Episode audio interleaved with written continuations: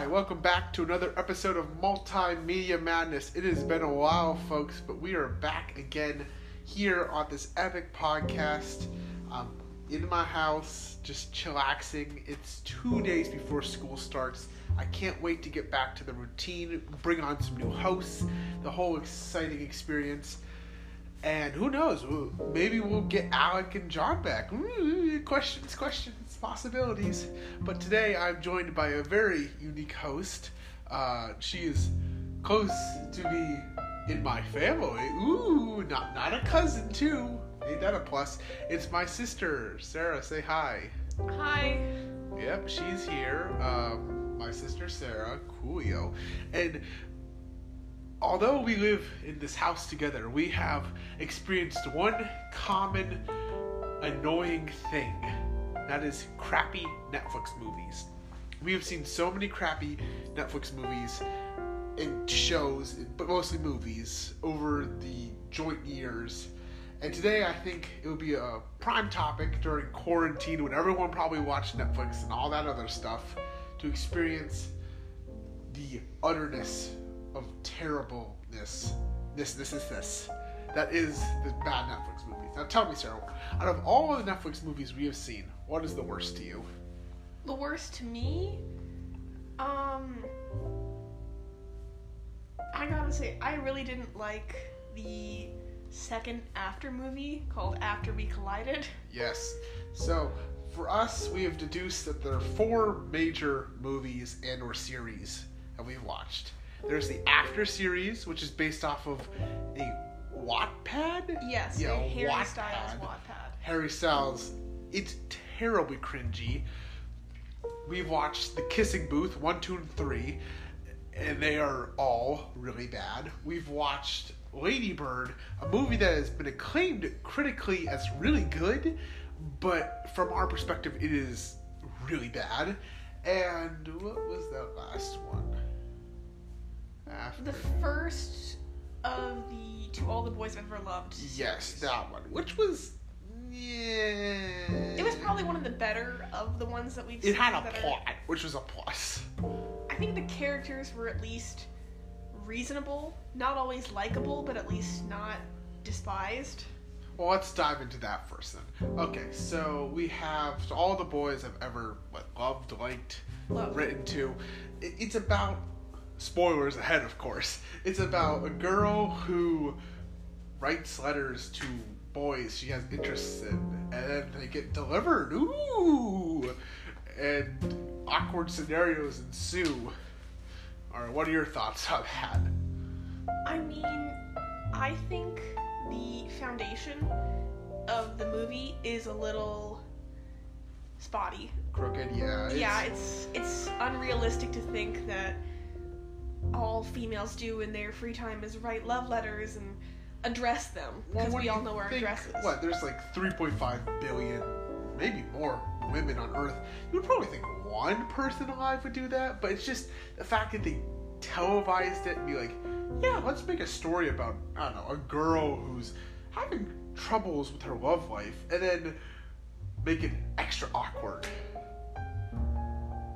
I don't know. Some of her motivations seemed off. I mean, I understood that she had concerns about certain people knowing. Well, yeah. What to me, what's really kind of confusing is aren't all of these like crushes of hers? They're no, none of them are really boys that she like loved. They were just people she wanted to meet, right? Kind of, sort of. Yeah, there's a conflicting uh, standpoint in today's society that kind of stipulates that men and women can't just be platonic friends. And I think often genuine friendship can be conser- like confused with uh, romantic affection. Mhm, Yes. Yeah, that, that's kind of the thing that got me about this movie. It wasn't terrible. Out of all of them, it probably has the highest standing in my opinion, even though I haven't watched the second one, so I don't know about that. But it just, it, it's a little vexing in the concept where it's yeah, these are people I've met once, twice. A few of them she's met oh, for a couple years, and I have interest in. She never is like, oh, I love this guy. I want to date this person specifically because I have very interested in them. Well, she's supposed to be this shy, quirky, kind of innocent. you know- Emphasis on the word quirky, because uh, every Netflix character has to be quirky and relatable these days with her army boots and whatever the heck else she had. Pretty hair. Army boots. Okay. Okay, moving on to the other solo movie we watched so far, uh, Lady Bird. This movie, in our opinion, is not very good. It was rated quite highly by critics. I believe it has a 99 on Rotten Tomatoes. And in comparison, the esteemed movie of Ratatouille, one of the greatest animated Pixar movies of all time, has like a 93. So the fact that this movie, which came out of nowhere, which has a terrible plot, terrible characters, beats a masterpiece in critic standards to Ratatouille is just insulting. Yeah, I think besides the obvious questionable ratings, uh, none of the characters were all that likable. Yes, very. So Lady Bird is about a girl who grows up in California. I don't, know what's the town? It starts with an S. Like Sacramento. Sa- yeah, Sacramento. And she she goes to a Christian school, and it pretty much is about how she has big dreams and wants to go to New York because that's where all the cool people go.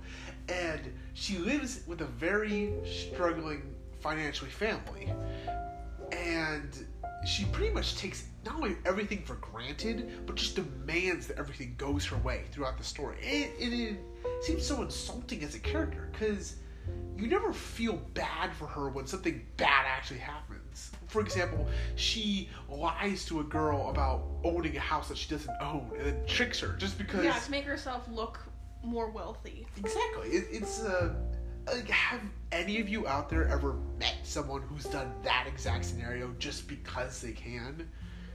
Maybe it's the fact that like maybe she lacks common sense. That's a possibility, of course. But the fact that she openly just ignores everything and does whatever she wants, whenever she wants, with no hesitation, can get a little infuriating at times. The attempts at repercussions seem poorly executed. very very lackluster yeah and when you the thing is we see this all from ladybird's perspective of course but if you look at it from anyone else's perspective the mother the father the brother the brother's girlfriend it's a lot different because from the parents perspective they have a daughter who's begging them for more and more and they simply can't supply that. And they keep trying they keep trying and then she yells at them and screams at them and you feel bad for the parents. And for the brother the brother's just trying to get work. He's just trying to make a living he, he's living with his parents who and his girlfriend's living with them as well and they're obviously struggling everyone's struggling and Lady Bird does so little to give an effort to help. She always looks for herself. She gets a job for herself. Yeah, she just doesn't seem that grateful. It's like both with family, with academics, with her social life, Oh, definitely that. um, with with outside relationships, um, and internally she seems very confident and exp- but extremely self-centered. Oh, yes. I don't think I really ever once saw her do something that I consider to be selfless Yeah, or helping other people. or thinking of others. Um, which I get it, you know, it's cutthroat out there. You got to do Yeah, that's, that's a good point because when I'm looking back on the thing, the word I, I would use is she's very manipulative. manipulative. She's to her friends. What we distinctly remember is with her best friend, quote unquote, she is friends with her for ages, and the moment she gets an opportunity to hang out with the cool girl, she throws her to the gutter, leaves her at every opportunity that she asks, and at the very end of the movie, she's like, "Oh, let's go to prom together or something," and they're like best friends again, and there's no repercussions whatsoever. Wouldn't you be a little annoyed if the person you were best friends with, or just you had a really good friendship with, suddenly disappeared because another person had I don't know slightly longer hair than you, and that one aspect was like, oh, it's totally different. And then the night uh, you're doing something cool, and you're not mentally prepared. If this person shows up on your doorstep, it's like, let's be best friends again because I want to do that. They don't think about your feelings. Now, of course, this is it, I could be wrong. It could be from her friend's perspective that she wanted to get back together as well, but that's just it's manipulative in nature, which It's just one of the things that bugs us. I think the thing that bugs me the most is the academic perspective because Oh, I I was recently applying for colleges like within the past year and I'm going off to college soon. So I have a bit of an uh, a first-hand understanding. experience of the application process and the feelings of rejection and the feelings of acceptance and going through financial aid and things like that. But I also knew that if I wanted to go to certain colleges or apply to certain colleges and have a shot at going, I had to have not only a rich uh, experience in essays and curricular activities, but academics. And the movie makes such a show of explaining how she doesn't have, uh, Any of those qualities. but particularly a stable, um, stable grades. She has to throw away her teacher's grade book Again, spoilers, people. to to to get a higher grade in her math class. Mind you, that's on a quiz. It's not even on a. wa- Was it on a quiz? No, that wasn't a quiz. That was the final grade book result, which just seemed. David and I like chalked this a lot of this stuff up to being the movie being in the um perspective of the early 2000s. Yeah. So we thought like, oh, maybe things are different. Like, oh, there's grade books and and people don't have cell phones, which is Or really old ones. Or, really old ones or laptops that take 3 hours to load up. Like things are different, uh-huh. But it still doesn't excuse some of the actions that Yes, it, it definitely. Which is a really common point we've seen through all of the other Netflix shows we've watched, except for um for all the guys, whatever that is. um, like characters always just get their way when it comes to schools. For her case, she had nothing going for her. She was picky, she was demanding, she didn't have the financial things, which shouldn't be a problem, no, because her parents offered solutions. They did, and she shoved them away because she wanted specific school in New York. And in the end, what happens? She gets that school, she gets the financial aid she needs. All these other things happen around her that really shouldn't in any society. Because she doesn't show a skill or ability that offers anything to that school. She's just like, I want to go here. Please let me go here because I want to go here. And on that topic of wanting to go to a school, Kissing Booth is very, very similar to this concept. The Kissing Booth series is an atrocious mockery to schools world round in the assumption that in a modern society, we still would allow kissing booths. Mind you, the things where you smashes your face together with random people just because it raises money, which is a very flawed idea. For starters. especially for for high schoolers. Oh yes. Like I get it if it's a kissing booth at a fair, that'd still be really wrong. Yeah. But this was a, a school organized function. And didn't we deduce that it was pretty much a private high school as well? Because the building, the dress wear, Yes, yes. every so this is a private high school. You would think there would be a little more dignity class.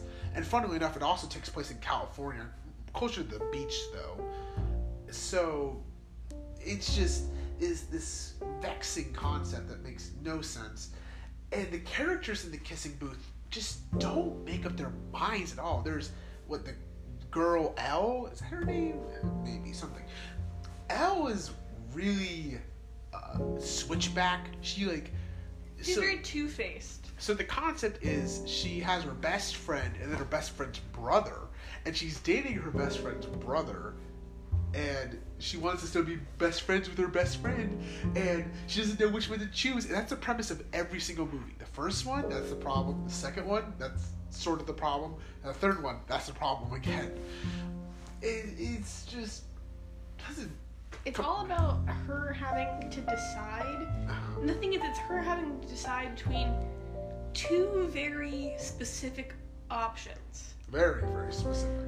Uh, I think in life, it's more you do have to choose, but nothing is so straightforward as I can go with A or B, or I can go with one or two.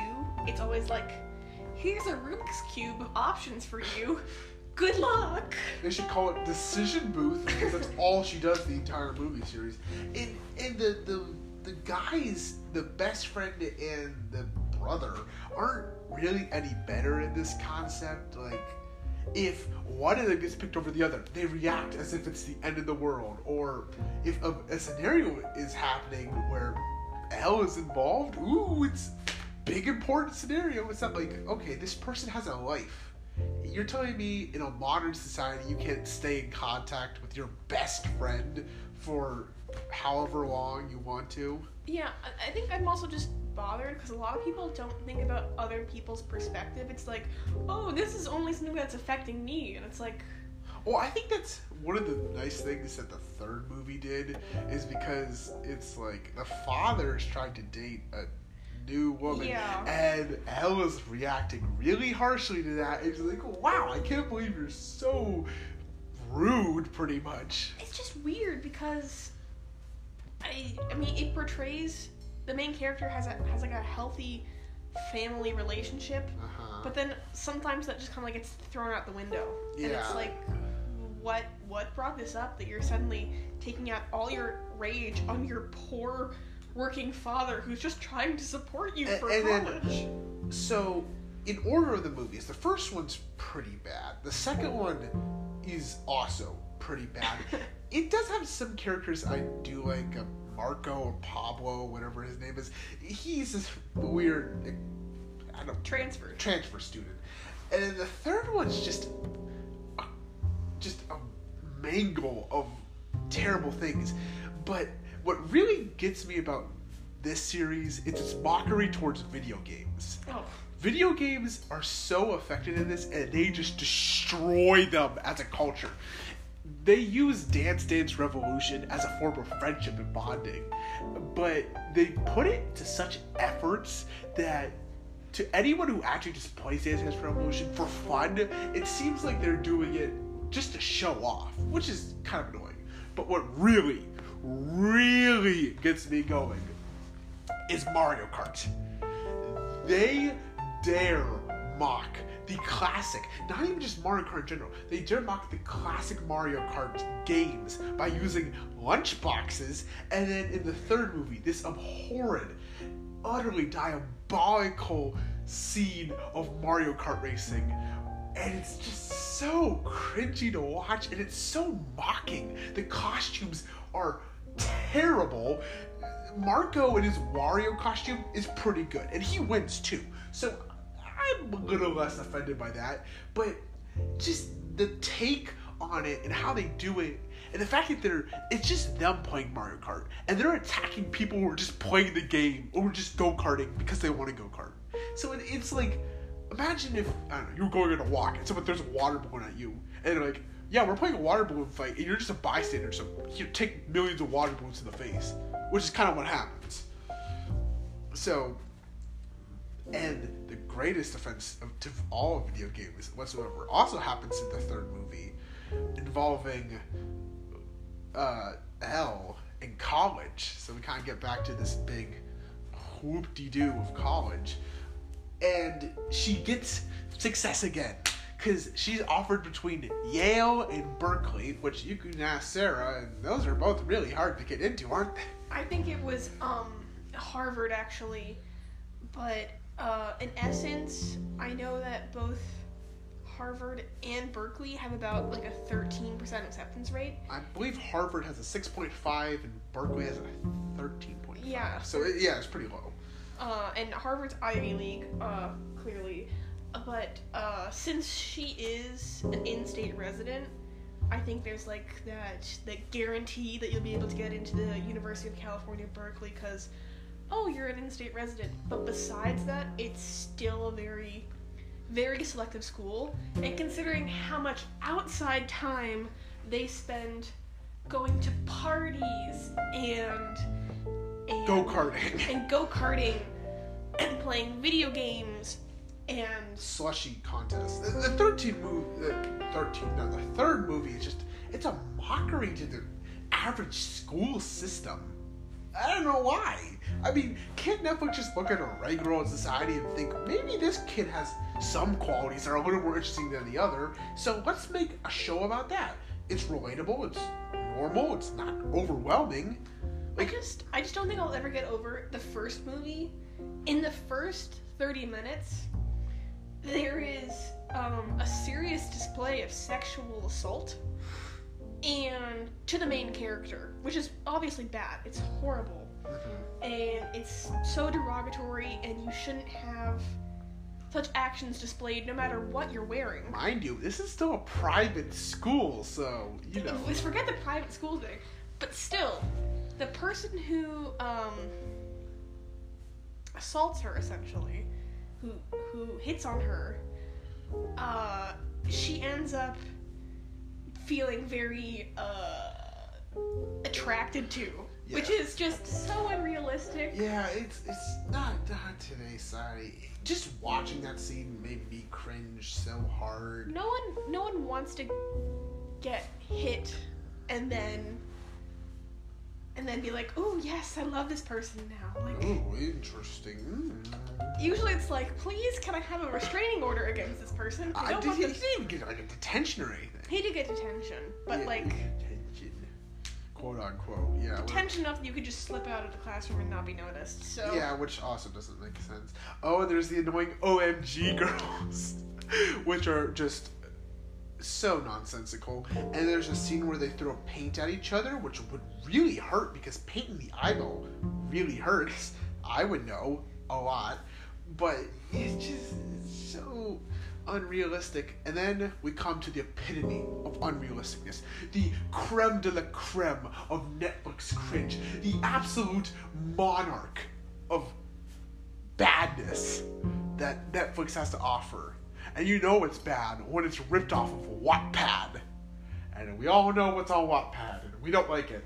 But they made a movie, not one, two, and they're planning for a third, of course, movies off of this Wattpad series. And it is called simply After. Kind of. The first one's called After, and then the other ones are essentially just whatever title we can give it as long as it has After in it. yeah, wait, well, you remember them, right? It's After, and then. After we collided, Uh, and then I don't know the other ones. it was like once upon a after or something or after upon a time or they're really bad titles they're really bad like you know they're bad because the person who made them was on Wattpad when they made them but after is this terrible show of representing college life pretty much or at least for this specific girl and guy which i don't remember the names of do you remember Tessa and Hardin. why do you, I don't know why you remember that. All I remember is the guy is played by the child who played Voldemort in the Harry Potter movies. Why is that what you remember? Because that's what you told me. Uh, yeah, I know, I told you that, but why did you have to remember it? Because I remember minuscule details. Oh, sure. But not names, obviously. Yeah, well, they- they're Netflix characters, Sarah. They have no importance in my brain. You know, the first After movie came out in theaters. Are you serious? I saw it in theaters. oh, that's disappointing. I I know. That is so. See, They did really good advertising for it, but the movie itself wasn't good. This is how our society is stooped. We once we've let Wattpad movies into our theaters, everything just crumbled at the seams. But after is just it's so bad.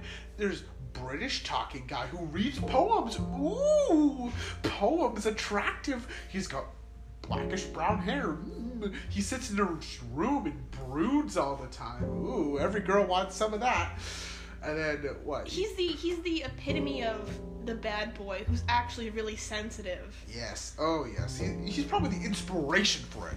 Uh, kind of. But I think the questionable thing is uh, what I what I want to point out is do producers and movie writers know what common sense is?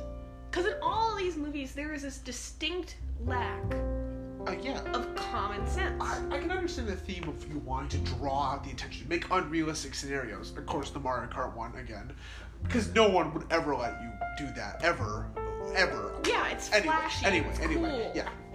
It- but it's just yeah, common sense is something every movie should have. It really should. I mean, in this movie, um, uh, Has the least of all for starters. a college freshman female decides that it's a good idea to get in a car with essentially a stranger, yeah. someone who she's only met at a party. Once. Oh, and in his room when he was reading books. Yeah, when she when when this man broke into her room. Um, was it the other way around? Kind of both. yeah, there was a break in. It was not good. But she decides to get into a car with him uh, because he asks oh so nicely. And he takes her to the woods. Better than that. He takes her to the forest. And she goes with him. Like, totally normal. And then there's a, a quintessential lake. And he's like, come Beautiful swim. brown. yes, it is. Very brown. It's they sit on the dock and as you look out, you see brown water. It, it looks very polluted. It's It a little looks scary. Very, very polluted. Because for starters, there's no one else there. You would think it would be like I don't know a public lake, but it's not. It's just a brown lake. So that's a mm, fun I feel like if it was more realistic, there'd be a lot more. CGI. No, no, college students that were going there for. Well, he said it's his special spot. It's his. Yeah. I don't know. His Ladies and gentlemen, I would like to say please never follow any person that says, I want to take you to a special place, particularly if they have a British accent. and it, that special place happens to be the woods, and it also has to be a secluded lake that is brown for some reason. So of course you can't see the bottom of it. And if he tells you to get into the water or takes his shirt off to beckon you in, you probably know something bad's gonna happen. You're gonna get drowned. But that's what happens. She's like, There are 17 suitcases down there filled with human bodies. yeah. But for all we know, that's probably could have what happened. That's like the original cast. That's probably the original cast. Oh, gosh. But yeah, it's just and and, and then her her mother. Her mother is like, "You're dating this guy. I'm gonna take away your money." Yada yada yada. And they get the apartment they live together in, which is like an artist friend, someone, and that He's like person he's never like visits. house sitting, which is like I understand house sitting, but like house sitting for 18 months is not house sitting. That's just concern and squatting. Yeah, pretty much. He doesn't even take care of the plants. He doesn't. which is just sad.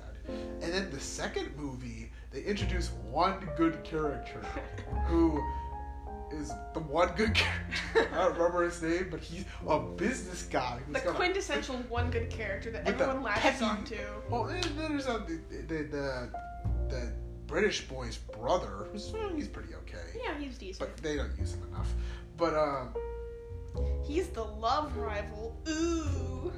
Oh yeah, us never, us never forget the fact that every one of these movies there's some kind of parental issues. In this one, the father's having parental issues, and Lady Bird parental issues. In uh, In the kissing booth and To All the Boys I Ever Loved, it's dead parents. and and after. No, the father was alive. We found out like way later, but we never meet him. No, the, the the father was alive. He gets remarried though. Remember at the Christmas party? no, no, that no, was no. really the, cringe. the female main character's father is alive. That- Second movie, second movie. Okay, you see, you see the point. The plot's so confusing in these things that we can't even string together the simplest of things. I think we're just mashing all the cringe together. But, but Sarah, let me ask you legitimately: Is there any part of all the movies that we see mentioned, except the boys one, that you legitimately liked? That I legitimately liked. Like you would watch that movie again for all the cringe, just for that one scene? Was there something that drew you in? Was interesting? Um, no. I think if I were to ever watch the movies again, it would be because I need to remind myself. At least my life has never turned to this. Yes, exactly. At least it will never be this bad. It, it, the movies exist to draw you in because they're bad. They're not good. They're not meant to be good. They're meant It's like to the be Twilight series. Right, exactly. It's precisely that. You watch it for the hot shirtless guys, the, the pretty girls who are always the damsels in distress scenarios. But mm, it's, it's mm, makes my brain ache. But yeah, that's that's it. It's. Mm, suppose what I have to uh, acknowledge is that these movies are at least giving their characters flaws, which is more than like like you know the Disney movies where all the characters are so kind except for you know obviously the the antagonist. It does show a little bit of realism, but that realism is lost in the impossibility of all the situations that they're thrown in. Well, the flaws are even then the flaws are too loose. Um, most of the flaws are just plain lack of common sense. That's yeah, that's a flaw, but I mean, that's something you can easily amend for. When I say lack of common sense, I mean complete loss of it. But enough of the utter destruction of these shows. Netflix does offer a few, a few, the rarest of rare good shows out there, such as um, uh, the Shrek musical. That's a classic. You like So Lord good. Farquaad? Listen to him sing. Um, shout out to my boys, chefs on there. I'm not very happy about it though because it's an edited version, so it's not the full thing. If you want to watch Chef, we'll buy the full thing. It is great, wonderful movie, ten out of ten. Jon Favreau makes everything wonderous. It's mwah, like uh, butter on toast. I mean, you've seen something good on Netflix, right? Um, I think there there are some okay stuff. I don't know if it's just my personal taste that likes it, or if it's Netflix is just a two-sided coin. You have the chance of finding something terrible, and you have the chance of finding something good. And that's the lesson here, folks. Unlike all these crappy shows that we've been talking about, we actually have a lesson. We have a story, a, a meaning behind what we're saying. Do The lesson, yes, oh it is Netflix is really confusing, and if you watch these shows during quarantine or whenever, like we did, you probably have the exact same feelings of why they're so weird. And that's pretty much it. Do you think we, our lives would have ended anywhere similar to the characters we watch if we didn't have a pandemic? I pray, I pray to whatever's out there that never happens. Because if I ever find myself in the scenario that I'm in a Netflix series, I'm gonna run. Especially if it's Attack on Titan. Wait, they're making a live action? No, but it's on Netflix, the show. And if you're in that, then. you're running. Yeah, everyone's running. It's a scary scenario. I am happy though that Netflix announced uh, they're making a live action version of Cowboy Bebop, which is a show I hold dear. But also that could be very bad. Most live actions turn out to be less than. Favorable, likable, Yeah. presentable, likable, watchable. watchable. Any bowls you can add. Eatable, drinkable. Did you just say eatable? Yes, You're gonna stick with that. yes. Okay. It is. Goodbye, edible. It's it's eatable now. David decrees so. Uh, have you ever spoken Davish before? No, I haven't. Davish is the language when you use words involving food, like um, sweet gooseberry biscuits or uh, bacon on toast, or you know, funny things like that. Whippersnapper. Yes, or um, um yesum, yesum. That's pure Davish right there. You ever hear yesum? That's Davish. I made it pad pended, copyrighted, slapped that right on there. That's Davish right there. You ever you yesum? I hope I get a, a royalty in the mail. Anyway, that, that's that's uh, it. Woo! We so, ladies and gentlemen, tonight or morning or whenever you listen to this, please, please, I ask you one thing. Never watch these series unless you really want to experience the cringe and the disappointment and the pure Pain. pain, yes, pain that these shows had to offer. My final message is don't pay attention in school, especially if you want to go to Harvard. Yep. Because you'll most certainly get in. Totally get in. They want your skills. Everyone knows that. They want a person who, you know, doesn't give any commitments whatsoever. Who only knows how to party and look at other people. It's the most valuable skill in life, Sarah.